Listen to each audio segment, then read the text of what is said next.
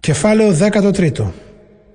Αν μπορώ να λαλώ όλες τις γλώσσες των ανθρώπων, ακόμα και των αγγέλων, αλλά δεν έχω αγάπη για τους άλλους, οι λόγοι μου ακούγονται σαν ήχος χάλκινης καμπάνας ή σαν κυμβάλου αλλαλαγμός. Κι αν έχω της προφητείας το χάρισμα, κι όλα κατέχω τα μυστήρια κι όλη τη γνώση, κι αν έχω ακόμη όλη την πίστη έτσι που να μετακινώ βουνά, αλλά δεν έχω αγάπη, είμαι ένα τίποτα.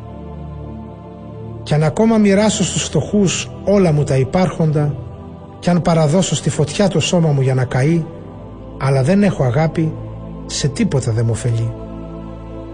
Εκείνος που αγαπάει έχει μακροθυμία, έχει και καλοσύνη. Εκείνος που αγαπάει δεν ζηλοφθονεί. Εκείνος που αγαπάει δεν κομπάζει ούτε περηφανεύεται.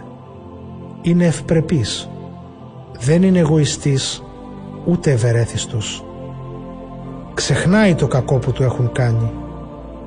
Δεν χαίρεται για το στραβό που γίνεται, αλλά μετέχει στη χαρά για το σωστό. Εκείνος που αγαπάει όλα τα ανέχεται, σε όλα εμπιστεύεται, για όλα ελπίζει, όλα τα υπομένει.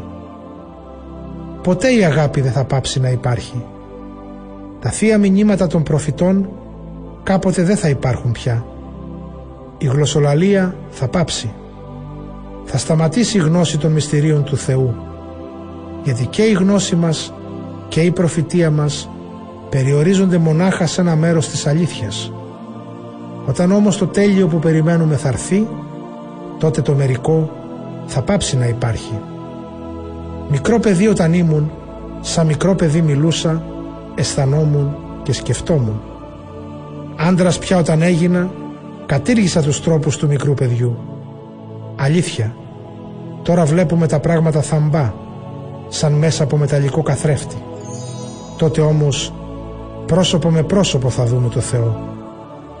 Τώρα γνωρίζω μόνο ένα μέρος, τότε όμως θα γνωρίσω με πληρότητα όπως και ο Θεός με έχει γνωρίσει.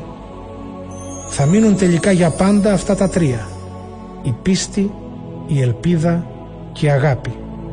Και από αυτά το πιο σπουδαίο είναι η αγάπη.